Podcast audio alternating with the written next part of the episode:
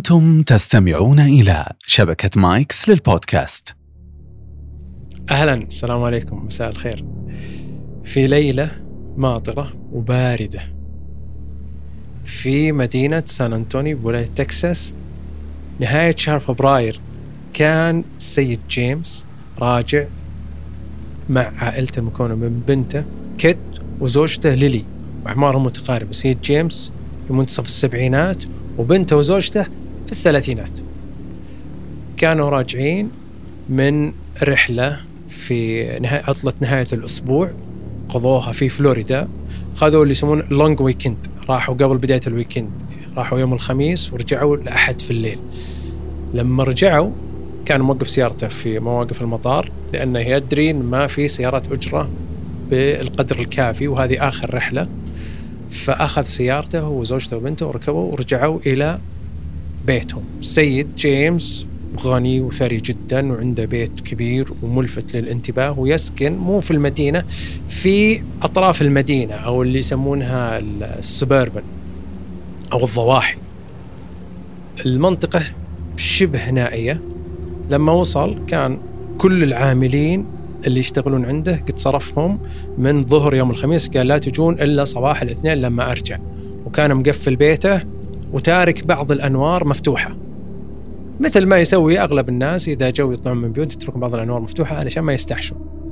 لما وصلوا قربوا من البيت ووقفوا، اكتشفوا أن البيت مطفى كامل وكأن الكهرباء مقطوعة. كانوا خايفين، لكن السيد جيمس بحكم أنه الرجل وكبير في السن وما عنده ما عنده مشكلة، دخلوا شغل الكشاف حق جواله ودخلوا للبيت بالمفتاح حق السيد جيمس. دخلوا، توجه للطبلون حق الكهرباء بيتأكد هل المشكلة من الطبلون ولا المشكلة شيء ثاني. اكتشف أن الطبلون مسكر، توقع أنه بعض الطبالين إذا جاء عليها أحمال زائدة أو جاء عليها مشكلة من باب التأمين تفصل، لكن هذا الشيء غير متوقع في منزله بحكم أن القاطع عند ساعته كبيرة وما في أحمال وكان فقط إنارة. لكن شغله، لما شغله ولع وأنور عليهم البيت وبيحاول يعرف وش المشكلة. كان الوقت شوي متأخر، راح يتفقد بيته وطبيعي يعني من أركان البيت وغرف البيت المهمة المطبخ. كان المطبخ يصدر منه رائحة كريهة. توجهوا للمطبخ واكتشف أن الثلاجات بحكم أن الكهرباء انقطعت عنها تعفن الأكل اللي بداخلها وصارت الريحة مرة مقززة. في هالأثناء صار عندهم شوي من التقزز ولا يبغون يجلسون في البيت، فقال سيد جيمس بوكينج، احجز لي أقرب فندق، وبكرة الصباح لما يجون العمال ينظفون نرجع لبيتنا. فقاعد يناظر الفنادق، هذا هذا هذا أوه هذا الفندق كويس، عندي فيه عضوية. يبي يوفر، هو شوي بخيل مع أنه غني ثري مرة هو، بس أنه فيه شوي بخيل يعني شوي مو بمرة. قال خل أجيب رقم العضوية حقتي وأدخله علشان أوفر. قال بنته كيت وزوجته ليلي تضرب في السيارة، أنا برقل الغرفة أجيب ال ال النوت حق المفكرة حقتي اللي فيها الرقم وأجيكم. راح وهم طلعوا، تضرب دقيقة ثنتين ثلاث عشر ربع ساعة ثلث ساعة، تأخر عليهم وهم خايفين يروحون ينادونه. دقوا عليه ما رد، دقوا واتصلوا ما رد عليهم. زادت مخاوفهم وشكوكهم أن يكون تعرض شيء، خصوصا أنه رجل كبير في السن. قرروا في هالأثناء أنهم يدخلون للبيت وينادونه أو يشوفون شو صار عليه. كانوا خايفين البنت والزوجة. لما دخلوا للبيت صوتوا، كانوا يمشوا مع بعض، يا سيد جي، يعني توع مو متين عند سيد جيمس، بس أبوها تقول يا أبوي داري، وهذه تقول هاني، تعرفون يعني كيف شلون تكلمون. المهم أن ما رد عليهم. قرروا أنهم يرقون فوق، هم كانوا خايفين من النقطة أنهم يرقون فوق. رقوا فوق وهم في الدرج صارت الصدمة، اكتشفوا أن السيد جيمس طايح على وجهه في منتصف الدرج ومغمى عليه وفاقد الوعي. بسرعة اتصلوا على الإسعاف وجاهم الإسعاف ونقل السيد جيمس وراحوا إلى المستشفى. وفي الطوارئ أخذ له كم ساعة إلين أفاق على طلوع الفجر. ما يدرون وش اللي وراه، ما يدرون كيف طاح، ولا يدرون وش اللي صار، ولا هل احتدى عليه أحد، ما يدرون وش السالفة. لما فاق وطمنهم عليه طبيب الطوارئ قال لهم، مش طبيب الطوارئ قال خلاص خروج. قال السيد جيمس ترى أنا ما طحت طيحة اعتدى علي أحد، لكني خفت ومن الخوف والهروب طحت وصار لي اللي صار. قال طيب وش اللي صار؟ علمهم أنه لما رجع لغرفته، طبعا غرفة السيد جيمس يعني ما شاء الله أغنيهم، غرفته عبارة عن جناح كبير، تدخل مدخل تمشي في المدخل ثم تجيك صالة كبيرة وفيها موزع يودي إلى غرفة ملابس، وفي غرفة الملابس هذه دواليب، وفيه مكان في خزنة ووراها في حمام، ومن هنا غرفة النوم.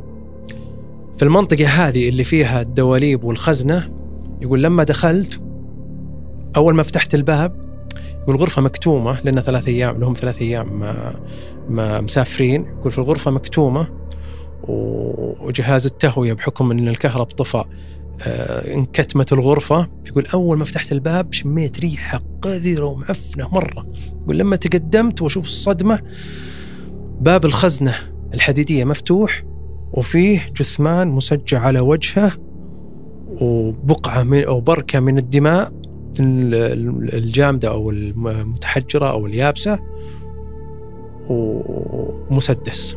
يقول أول ما شفت كذا هربت مباشرة، وأنا من الروعة أمزل في الدرج بسرعة طحت. اتصلوا على الشرطة والشرطة أرسلت لهم سيارة دورية رافقتهم إلى البيت، وهناك تقابلوا مع المحقق جيف. كان على بداية شروق الشمس، تقابل المحقق جيف مع السيد جيمس وقعد معه في مقدمة المنزل ويعلمه، ياخذ أقواله ويعلمه باللي صار، القصة اللي قلتها لكم الآن. وفي في هالأثناء استغل الوقت وطلب المحقق جيف أن يحضر له الطبيب الشرعي والأدلة الجنائية والكيميائي والمصور والبصمات وفني ال ال الأسلحة والكيميائي، كل الطاقة ما يبغاه يجي. خلص من أخذ أقواله، ما يدري وش المسروق، ما يدري وش، ولا يتهم أحد ولا يشتبه أحد ولا يعرف من هو هذا المقتول، وإن إلى الآن ما تفكر. لما جت الفرق هذه أو الأدلة الجنائية والطبيب الشرعي وكلهم بدأ يشوف شغله، دخل المحقق جيف بدأ يعاين، عاين البيت في مقدمته، الدور الأرضي، راح للمطبخ، راح للغرفة حقت السيد جيمس وبدأ يعاينها، وبالأخص المكان هذا اللي المحصور اللي صار فيه اللي لقى فيه الجثمان ومكان الخزنة. وقام المصور بأخذ الصور. بعد ما انتهوا كامل، في هالأثناء بدأوا العاملين، هذا صباح الاثنين، بدأوا العاملين اللي وعدهم السيد جيمس اللي يشتغلون عنده، حسب ما قالهم عطاهم إجازة الخ... تالي الخميس والجمعة والسبت والأحد وبيجون صباح الاثنين. لما جو صباح الاثنين انهبلوا وانصدموا من اللي شافوا، شرطة وناس داخلين طالعين وسيد جيمس مربط، في اعتقدوا أنه تعرض للسطو أو الاعتداء. وصار المحقق جيف ياخذ أقوال من الجميع، وكان سائل السيد جيمس هل تشتبه في أحد، هل تشك في أحد، طيب وش كانت محتويات الخزنة؟ قال أنا رجل مثل ما أنت شايف، أنا رجل ثري وعندي أعمال وعندي شركات و... وأنا أقوم بصناعة، عندي مصانع أو عندي مناجم للمجوهرات أو الأحجار الكريمة والذهب والألماس و و و ومشهور فيها، وعندي في هذه الخزنة أحجار كريمة ومجوهرات ثمينة وسندات قابلة للبيع ومسدس، وهذا مسدس قديم ما استعملته بس حاطه كذا.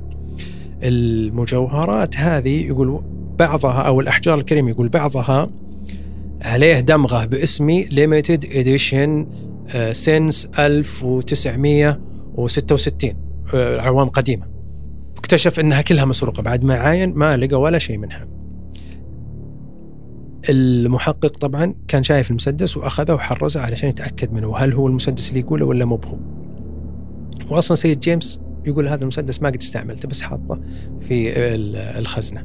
لما تفقد اكتشف أن ما في شيء زي ما قلت لكم ولا حاجة في الخزنة، ولا ولا قدر أنه يعرف من هو هذا الشخص بحكم أنه كان في حالة ال ال يسمونه الرسوب الدموي، لما يكون ميت على على الميت إذا مات، حتى الميت طبيعي إذا أخذ فترة ما تم أخذه ودفنه يصير عنده ترسب في المنطقة الأقرب إلى الأرض اللي تسحبها الجاذبية، يصير عنده رسوب الدم. فهذا كان مسجع على وجهه، فكان الرسوب الدموي في المنطقة المقدمة، فما قدر أنه يشوف شكله. أخذ المحقق جيف المعلومات اللي عنده والاستجوابات اللي عنده وراح يحللها في مكتبه، وترك سيد جيمس وزوجته وبنته. بعد يوم أو في نهاية اليوم التالي ليوم الثلاثاء المحقق جيف حصل على بعض التقارير، مثلا تقرير الطبيب الشرعي يقول أن المتوفى لرجل في العقد الرابع، يعني في الثلاثينات من عمره، هذا هو العقد الرابع، وفيه مقذوف ناري داخل من الخلف مستقر في الرأس، ولقى وتم استخراجه طبعا، ولقى الظرف الفارغ، وعاين فني الأدلة المسدس والظرف الفارغ والمقذوف، واكتشف أنها المقذوف تابع لهذا الظرف الفارغ وطالع من هذا المسدس حسب الأشياء اللي هو عاينها. الطبيب الشرعي رجح أن الوفاة وقعت قبل يومين على الأقل من اكتشاف الجريمة في صباح الاثنين أو ليلة الاثنين، يعني تقريبا بحد أقل أنها صارت الجمعة في الليل أو يوم الجمعة أو الخميس في الليل، إذا ما أخذ بعين الاعتبار الظروف الجوية والظروف المناخية، بحكم أنه كان برد، فرق بين لما يكون برد أو يكون في الشتاء أو في الصيف والأشياء هذه، المكان مفتوح، في تهوية ما في تهوية، هذه الأشياء كلها تفرق. الطبيب الشرعي أعطاه هذه المعلومات وهذا الشيء اللي قدر يتوصل له، لكن مثلا ما قدر المحقق جيف أنه يعرف مين هوية هذا الشخص المقتول، ولا تزال إجراءاتهم مستمرة علشان يتوصل إلى هويته وعلشان يعرف وش علاقته بالمكان هذا. هل السيد جيمس هو اللي اصطنع الشيء هذا؟ احتمال احتمال أن طيب في سؤال، سيد جيمس ممكن لما دخل لقى يسرق وهو اللي ضربه، بس هذا شيء منتفي. ليه؟ لأن سيد جيمس دخل ليلة الاثنين والطبيب الشرعي يقول ليلة الجمعة أو قبل. طيب ممكن السيد جيمس مرر المسدس الأحد علشان يقتله وكان في اتفاق معه، أكيد فيه شخص هارب، لأن لا المسروقات موجودة ولا فيه مع هذا المقتول شيء يدل عليه، لا جواله لا هويته ولا أي شيء، لكن بصماته موجودة على الخزنة، والخزنة ما فيها إلا بصمات هذا المجهول وبصمات السيد جيمس. بصمات السيد جيمس قديمة، بصمات المقتول جديدة، ولا في بصمات أخرى، وهذا شيء مقلق. مية في المية في طرف على الأقل واحد، إما كانوا اثنين أو ثلاثة، اهربوا، ما في أي آثار تدل عليهم. انتظر المحقق جيف أو اعتمد على هذه المعلومات وانتظر يجي شيء إضافي. لما سأل العمال اكتشف، العمال اللي يشتغلون في منزل السيد جيمس، اكتشف أن فيه واحد اسمه أليخاندرو ما هو موجود، ما حضر، مختفي، بحث عنه إلى أن تأكد أنه هارب. كلف أحد يبحث عنه بحكم المعلومات اللي قدر يوصل لها من زملائه العاملين وين الأماكن اللي يتواجد عنها، وصاروا يبحثون عنه واستمر البحث. وواصل المحقق جيف البحث والتحري ويسأل أهل البيئة اللي هم السيد جيمس وبنته كيت وزوجته ليلي. قدامه يقول هذا شخص غني، كل واحد من هالثلاثة له مصلحة من اللي صار، حتى لو كان في ظاهرها أنها مضرة، وممكن له أعداء، وممكن واحد من العمال، وممكن شخص مجهول. فعاش المحقق جيف حالة من الحيرة. طيب جيمس ممكن أنه مثلا يبي يحصل على تأمين، اصطنع هذه السرقة عشان يحصل على تأمين. بس مهما كان في شيء يعني م- م- ليش يخلي مثلا جريمة قتل تصير في بيته؟ يا أخي يبلغ عن سرقة وخلاص. طيب السارق ما كسر، السارق فاتح الخزنة بمفتاحها، معناته أنه تعال يا سيد جيمس وين المفاتيح؟ قال في مفتاح عندي حقي، مفتاح الخزنة معي ما يستعمل أحد غيري. قال طيب في غير؟ يقول المحقق جيب في غيره؟ قال في غيره لكن هذا مفتاح احتياطي ولا عمري استعملته ومحتفظ فيه في أحد الأدراج في مكتبي في الشركة. قال متأكد؟ ما قد أحد، قال إطلاقا ما قد أحد استعمله ولا عمري أنا أحسمه ولا في أحد يدري عنه. طيب يمكن كت، طيب كت وش مصلها؟ وش كت؟ هي وريثة أبوها وهل الأموال هذه بتقول لها في يوم من الأيام ولا عندها مصلحة أنها تسوي الشيء هذا، ومن وين تبي تجيب المفتاح؟ ولا تقدر توصل للمفتاح حق أبوها. طيب تعال ممكن ليلي، وليلي اللي هي زوجته، طيب ليلي توه متزوجها ما لها إلا سنتين أو ثلاث وممكن أنها طمعانة تقول هذا يمكن يطلقني بأي وح... بأي لحظة بأي وقت وتخسر برضو. الشبهات تحوم حولها. فكان محقق جيف يستصحب في ذهنه بس ما يقول لهم أنه ترى احتمال هذا واحد من هذول. طيب برضو عندنا أليخاندرو. بعد كم يوم قبض على أليخاندرو في كوخ حدودي على حدود المكسيك، وتبين أن أصلا أليخاندرو مهاجر غير شرعي. ولما جاء الصباح يقول أنا جيت الصباح ولما شفت سيارات الشرطة كذا هربت، خفت لأن أنا يقول ما يدش السالفة، بس يقول أنا مهاجر غير شرعي أكيد بيقبضون علي بس جنون بيرحلون بيفعلون. حاول فيه المحقق جيف، بحث عنه وراه، دور، فتش في متعلقاته، فتش في الأيام الماضية وين كان، وصل إلى قناعة أن هذا مو بهو وإنه ما سواها بحكم أنه فترة الخميس والجمعة ما كان موجود في هذه المدينة أو في هذا الضاحية اللي هم فيها، فلذلك ضاع وقته يبحث عنه ثم استبعده. أيضا العاملين تحرى عنهم، وصل إلى نقطة مسدودة. في هالأثناء المحقق جيف وصل إلى مرحلة من الحيرة والتشتت، ما يدري وش يسوي. راح إلى بعض رؤسائه أو زملائه اللي أكبر منه وحاول أنه يعرض عليهم الموضوع وينورونه بأي شيء. أعطوه نفس الفكرة، احتمال أنه أحد من هالثلاثة له مصلحة، واحتمال أنه من برا، احتمال أنه أحد من الشركة. ما وصل إلى نتيجة، قرر أنه يرجع إلى منزل السيد جيمس ويحاول أنه يتحقق أو يتحرى بشكل أكبر. بدأ يسألهم بشكل أعمق عن وش صار لهم مؤخرا، من الأشخاص اللي ترددون عليهم، من الأشخاص اللي يقيمون معهم علاقة، هل أنتم مثلا لما جيتوا تروحون للسفرة مثلا سويتوا بوست في فيسبوك ترى احنا مسافرين مثلا زي ما يسوي بعض بعض الناس؟ قالوا لا. قال طيب من أفراد العائلة؟ قالوا هذا احنا أفراد العائلة. طيب ما قدر يوصل لشيء، لكنه نزل إلى القبو اللي كان البنت كت أغلب وقتها تجلس فيه. القبو وش فيه؟ القبو فيه زي المعمل الفني، هذه مبدعة كت تسوي وتنحت وتسوي أعمال فنية من الصلصال. القبو كله أعمال من مزهرية على شكل صلصال، حصان على شكل صلصال، آدم على شكل صلصال، أعمال فنية بشكل كبير. وهي مرة فنانة وتتقن الشيء هذا، حتى كان بمجرد ما أنك تنزل للقبو تشم ريحة الصلصال، ريحة غريبة وريحة مميزة، وهي انطوائية شوي. فراح ونزل عندها وصار يسولف معها، يحاول يسحب منها كلام. ما وصل معها لأي نتيجة، لكنها عرف أنها كانت على علاقة مع ابن عمها اللي اسمه إريك، وكان بينهم رغبة في الزواج، لكنها تقول أنهم انفصلوا أو تركوا بعض قبل قرابة سنة.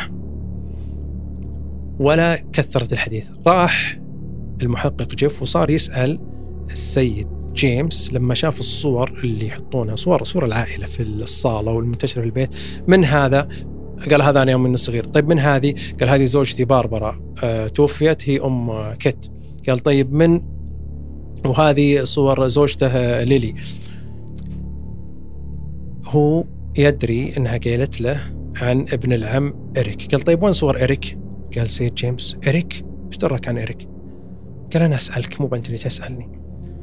قال إريك كانت صوره موجوده وهو ابن اخوي وانا اللي ربيته، واخوي هذا اكبر مني توفي قبل سنوات وكنا شركاء، لكن لما توفي انا اخذت الولد وربيته وصار مثل مثابه ولدي، وكان بينه وبين بنتي رغبه في الزواج لكن ما أصلحوا واختلفوا وتركها، وبعدين البنت نفسيا ما عاد صارت تتقبل صورة، فيقول أخذت صورة كله وكلهن ورمتهن. بس طلب سيد جيمس من المحقق جيف إنه ما يطري هذا الشيء عند البنت على أساس ما يقهرها أو يجرحها أو وهكذا. المحقق حط هذا السالفة في راسه، قال طيب ما عاد يعني لما كان عايش عندكم وراح ولا عاد جاكم؟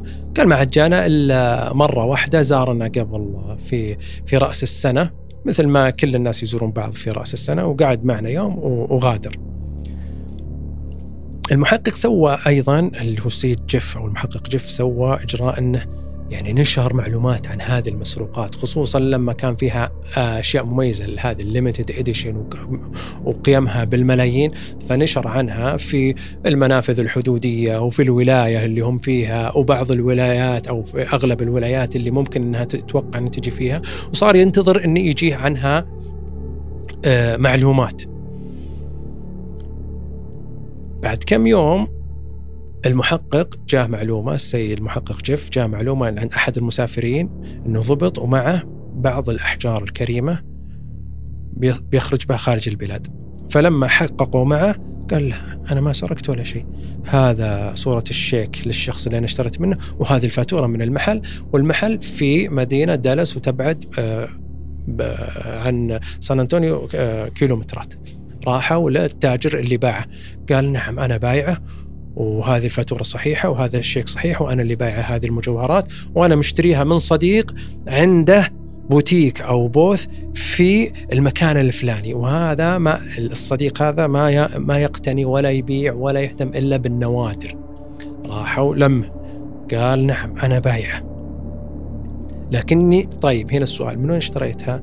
قال أنا في ليلة ماطرة جاني واحد لحيته كثيفة وشعره كثيف ويلبس معطف جلدي أسود ومعه عكاز وساقة خشبية وعرضها علي، يقول وأنا أبخص وأدري يوم شفتها قلت هذه قيمتها ما تقل عن عشرة مليون دولار، يقول لكني أبى أتكسب فيها، ولما كاسرته ما كان حريص على السعر كثر ما هو حريص على أن المبلغ يصير كاش، يقول تفاصلت أنا وياه على خمسة مليون.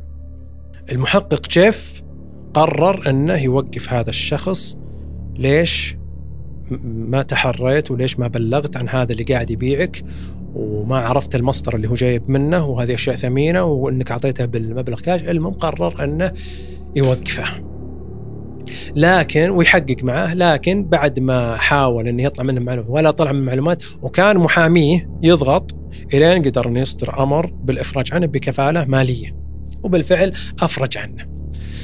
ولا قدر المحقق جيف أنه يتوصل لأي معلومة. هنا غير المحقق جيف طريقة عمله وراح جلس مع نفسه وقعد يفكر، عرف أن الانتقال والمعاينة هي كانت مفتاح اكتشاف الجرائم اللي سبق وهو حقق فيها. قرر أنه يعيد الانتقال والمعاينة ويشوف مسرح الحادث من جديد ويفحص الأدلة ويفحص وش اللي نتج من الأدلة الجديد ويحلل الناتج. راح المكتبة وفتح الأوراق اللي عنده وصار يقرأ في تقرير الطبيب الشرعي وصار يقرأ في ويشوف الصور ويشوف تقارير الأدلة، واكتشف أن جاية الصورة حقت المتهم أو عفوا الشخص المقتول، وأخذ الصورة ولما فتش في الصور لفت انتباهه باب الخزنة وهو مسكر، يعني هم صوروا خزنة وهي مفتوحة بعدين لما سكروا صوروها، فقعد يشوف الخزنة ويشوف المفت... المكان اللي يدخل فيه المفتاح، وقعد يفكر يفكر يفكر قال أنا لازم أنتقل مرة ثانية وأقعد في المسرح الحادث لو ساعات، لو أقعد يوم كامل وأخلي المسرح هو اللي يتكلم. تكلم على السيد جيمس وقال له أنا أبغى أرجع مرة ثانية. فلما جاء دخل عنده في البيت قال أنا أبغى أروح. قال الغرفة زي ما هي، أنا شلت ملابسي منها ورحت قعدت في غرفة ثانية، أصلا كرهت غرفتي هذه وأفكر أني أعيدها من أول وجديد عقب اللي صار فيها، ما عاد أقدر أتحمل أني أقعد فيها عقب الشيء اللي أنا شفته والصورة اللي قاعدة في راسي، فلذلك تاركها على وضعها. قال لو سمحت أعطني المفتاح حق الغرفة وخلني بقعد فيها على راحتي. قال لك كذلك. راح دخل في الغرفة قاعد يعاين ويشوف، قاعد على الكنبة حقت الصالة اللي في اللي في اللي قابل غرفة الملابس، ثم راح قاعد يقابل الخزنة، ثم طول طول طول لين آخر شيء انسدح نفس هيئة وضعية الشخص المقتول وقاعد يناظر لكنه رافع راسه، تعرف اللي كذا على بطنه، ويناظر باب الخزنة ويناظر ويناظر طول طول طول إلين آخر شيء جاء في باله فكرة، اللي قال المفاتيح، خل أشوف المفتاح حق السيد جيمس وأشوف المفتاح الاحتياطي. طلع وراح للسيد جيمس وقال لو سمحت أبغى أشوف المفتاح الاحتياطي. قال المفتاح الاحتياطي في الشركة. وهم رايحين طلع له الصورة اللي هو شافها، صورة الشخص المقتول. قال تعرف هذا؟ يوم ناظر السيد جيمس قاعد دقق، قال لي هذا أنا عارفه. قال هذا عامل كان يشتغل عندي في في الشركة، تي بوي قهوجي، لكن هذا العامل ترك الشغل بعد ما صار له موقف مع ولد أخوي إيريك. ولد أخوه إيريك كان يتردد عليه في الشركة، وفي يوم من الأيام يقول إنه جاب قهوة لإيريك وكبها عليه، وإيريك بالغ في ردة فعله وغضب عليه وأخذ الفنجان ورماه وضربه وطرده. يقول من بعدها ما عاد شفناه طلع. يقول أنا استغربت من ردة فعل إيريك، يعني عادي لو صار ذا الموقف بس ما يصل الأمر إنك تضربه. يقول لك إنه ما عاد رجع لنا. كلام هذا له قرابة السنة. قال طيب وإيريك وش وش لمته ولا كذا؟ يقول لمته وكذا لكن مراهق، ويرد عليه بأسلوب الشباب اللي فيه عنجها وكذا، ولا ولا ولا تعتبر عاد هذا الشيء. وصلوا إلى الشركة وأخذ منه المفتاح. قال يا سيد جيمس هل أنت متأكد أن هذا المفتاح وهذا المفتاح المفتاح الأصلي اللي معك وهذا المفتاح اللي فيه؟ قال أولا المفتاح الأصلي اللي معي هذا مية في المية ما يغادر يدي إطلاقا، حتى لو أدخل حمام دخله معي، ولا حتى زوجتي وبنتي يلمسونه. المفتاح الثاني يقول هذا المفتاح ويأشره، وكان سيد جيمس قاعد على مكتبه. قال المفتاح الثاني وهو يتكلم يقول المفتاح الثاني الاحتياطي هذا ما قد أحد شافه. قال قال له المحقق جيف، قال صح المفتاح الاحتياطي هنا؟ قال لي ايش دراك؟ قال انك تأشر عليه. شلون ايش دراني؟ اكيد انت قد سولفت على احد وانت تتكلم عن عندك اشياء تحتفظ بها في بيتك، في خزنة بيتك، اكيد كنت تأشر وانت تتكلم من دون ما تدري تأشر هنا. زي الحين لما احد يجي يسولف يقول مثلا هذا الشمال، يقول وأروح مثلا للمطار، المطار في الشمال، ورحنا للمطار، هو ذهنه العهد الذهني إن هذا الشمال، أنتم الحين تشوفون ما تدرون الشمال، فرضا إن هذا الشمال وأنا أشرككم على الشمال. فهو نفس الشيء السيد جيمس وهو ما يدري كان يأشر لما يجي يتكلم عن إن عنده أشياء ثمينة يحطها في الخزنة، كان يأشر على الدرج اللي على يمينه بحيث إن مفتاح الاحتياطي كان موجود فيها، بس هو يقول ما كان أحد يدري إن المفتاح الاحتياطي هنا. قال شوف من أنت متكلم عنه.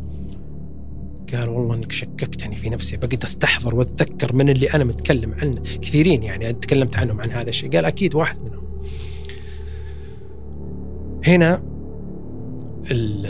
بدا شوي من الخيوط تتفكك لل للمحقق جيف، واخذ منها المفتاح هذا الاحتياطي واخذ منها المفتاح الاصلي وحطها معاه. وكان على نهايه اليوم جاء الليل غربت الشمس، راح المحقق جيف البيته، دخل البيته وتكى، حط الأشياء وحط المفاتيح وتكى فكر، ثم دخل تروش وغير وتعشى. قبل ما يرقد أخذ المفاتيح وقاعد يناظرها ويفكر يفكر يفكر يفكر إلين حطها. لما جاي ينام وهو حاط يده يشم ريحة غريبة. صار يشم في إيده ريحة غريبة. تذكر أنا وين شام ذا الريحة؟ وش هذه الريحة؟ عجز يركد. قعد ساعة يتقلب يتقلب يتقلب إلين تذكر أن هذه الريحة هي نفس ريحة القبو اللي فيه المعمل حق كت اللي حق الصلصال. مباشرة قام وبدل ملابسه وأخذ الأشياء وأخذ المفاتيح واتصل على الفني حق الأدلة ووعده وأعطاه المفاتيح. قال حلل لي المفاتيح هذه. فلما حللها مباشرة قال المفتاح الاحتياطي فيه عليه دهن، وهذا الدهن من الدهن اللي يجي على الصلصال. هنا جيف استغرب، لكن فن الأدلة ما كان مستغرب. قال إيش فيك؟ ما قال وش وش عندك؟ ما كأنك مستغرب. وفن الأدلة كان يقول الجيف كيف يا محقق؟ جيف مستغرب. واضح مية في المية أن هذا المفتاح اصطنع عليه قالب من الصلصال. تعرفون الصلصال؟ ما تعرفون ولا لا؟ الصلصال اللي يلعبون فيه الأطفال، بس فيه أنواع منه، لكنه مادة مثل العجينة تأخذ شكل الشيء اللي تغرسها فيه. فهذا يقول بعض المجرمين يحط المفتاح على الصلصال إلى ما يأخذ الشكل، ثم يرجع المفتاح ويأخذ القالب هذا يصب عليه أي شيء ويجمد ثم يطلع له مفتاح. فقال هذا المفتاح. عرف الآن المحقق جيف، هذا أول خيط وصل، أن الجاني كان عارف المفتاح الخزنة هنا، وكان الجاني قد وصل للمفتاح هذا واصطنع منه. وبما أن هذا التيبوي صار له هذا الشيء ولقي مقتول، فأكيد أن التيبوي هو له علاقة بأخذة المفتاح هذا.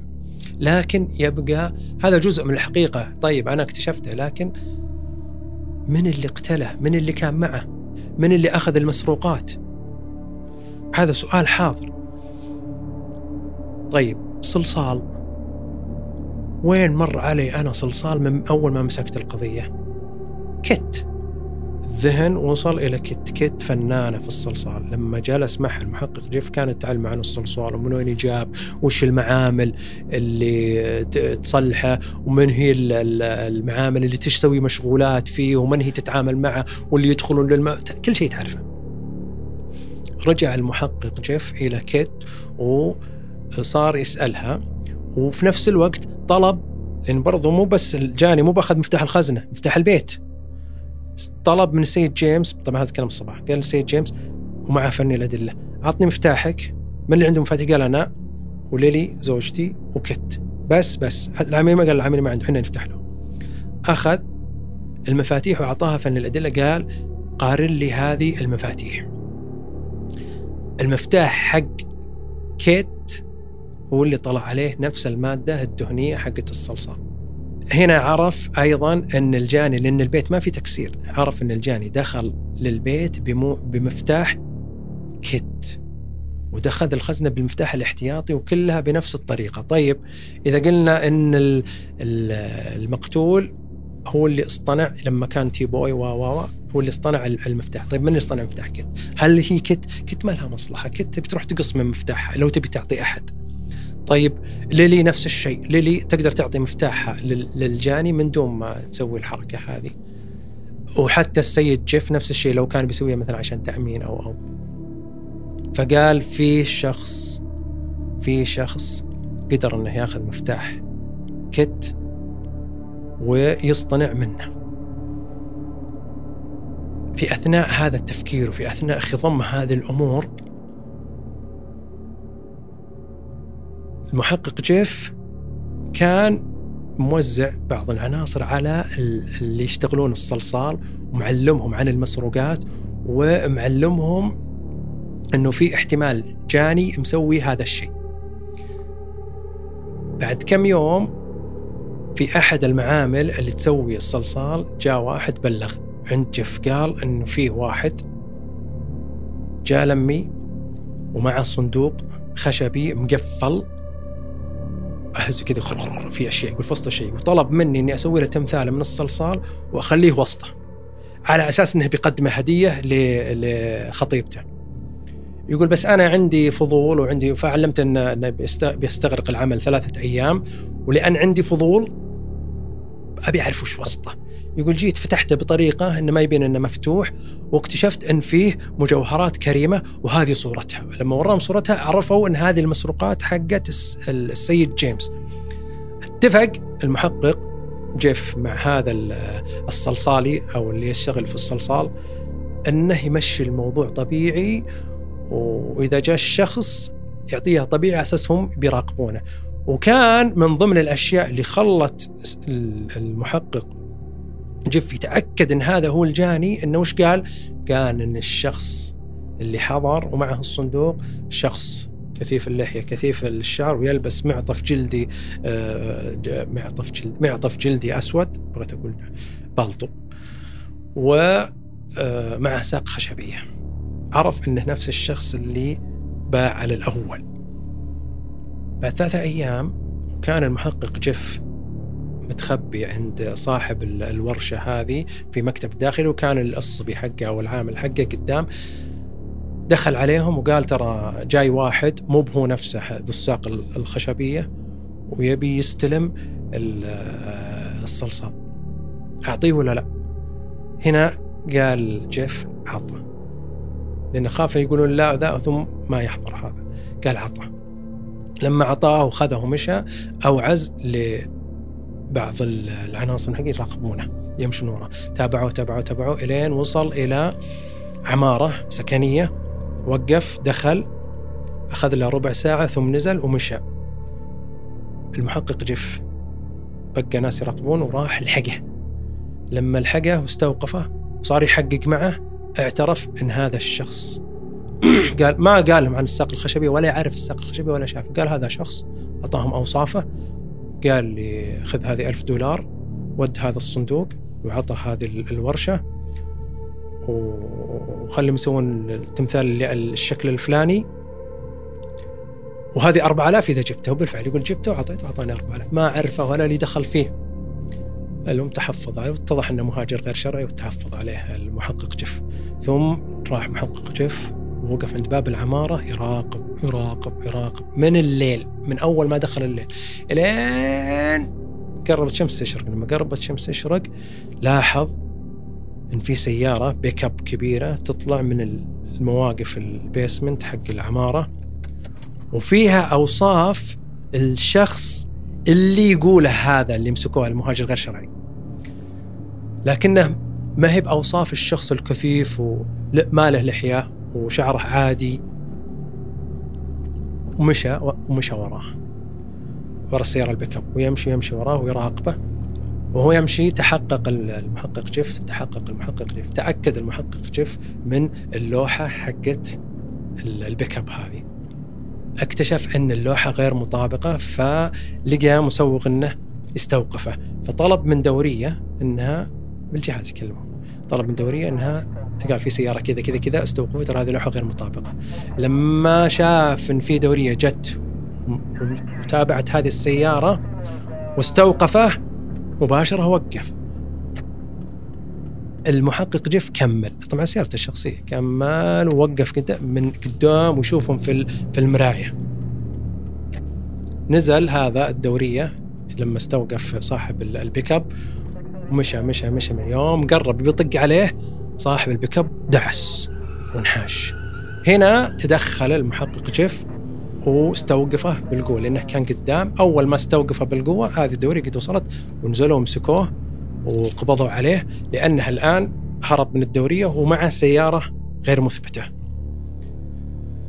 لما مسكوه وفتشوا السيارة لقوا التمثال هذا اللي صنعه اللي استلمه أمس، وأخذه معاه المحقق المحقق جيف أخذه وأخذ هذا الشخص إلى المكتب أو المركز حقه أو قسم الشرطة حقه. وهنا بدأ التحقيق وفتح المحقق جيف هذا التمثال ولقى الصندوق وكسر الصندوق وطلعت هذه المسروقات. وهنا اتصل المحقق جيف على السيد جيمس وطلب أنه يحضر هو وبنته كيت وزوجته ليلي. المفاجأة مي بهنا، المفاجأة قبل ما يصير هذا وش صارت السيارة؟ صارت السيارة اللي عليها لوحات غير مثبتة مستأجرة باسم إيريك. المفاجأة الأكبر لما دخلوا هذا الشخص ما يعرفه المحقق جيف، لكن لما دخلوا السيد جيمس وأول ما شافوا هذا المقبوض عليه طلع مين؟ طلع هو إريك. هنا إريك أسقط في يده واعترف أنه هو اللي سارق، هو اللي مخطط، وهو اللي كان مخطط مع هذا المقتول. قال له بما أنك تشتغل عند عمي، ترى عمي موزي مفتاح الخزنة في هذه، اسرق لي المفتاح وحط عليه الصلصال وعطني القالب، وبعدين أنا وياك أغران إحنا بنسرق وا وا وا وا ولما صارت اليوم القضية اقتله علشان ما يعلم عنه وعلشان ياخذ الأشياء المسروقة له، لأنه كان يدري إن عمه مخبي من أيام أبوه هذه الليميتد إديشن وهذه الأشياء، فيعتقد إن له حق فيها، وكان عنده من الطمع حتى لما صفى مع عمه، طمع ضر ما جمع. طيب كان يجلس إريك مع بنت عمه لما كان بينهم علاقة وتعلمه عن الصلصال وتعلمه عن الأماكن هاي، فصار عنده خبرة منها، واصطنع قالب إضافي نفس الشيء المفتاح البيت. ولما جاء يزورهم بعد ما غادرهم قبل قرابة سنة، لما جاء يزورهم في رأس سنة كان مخطط أنه يعرف وش مشروعهم المستقبلي، عرف أنهم بيطلعون إجازة في نهاية فبراير، فقرر هو وهذا المقتول أنهم يجون في هذا اليوم، وفتحوا الباب بالمفتاح المصطنع، فتحوا الخزنة.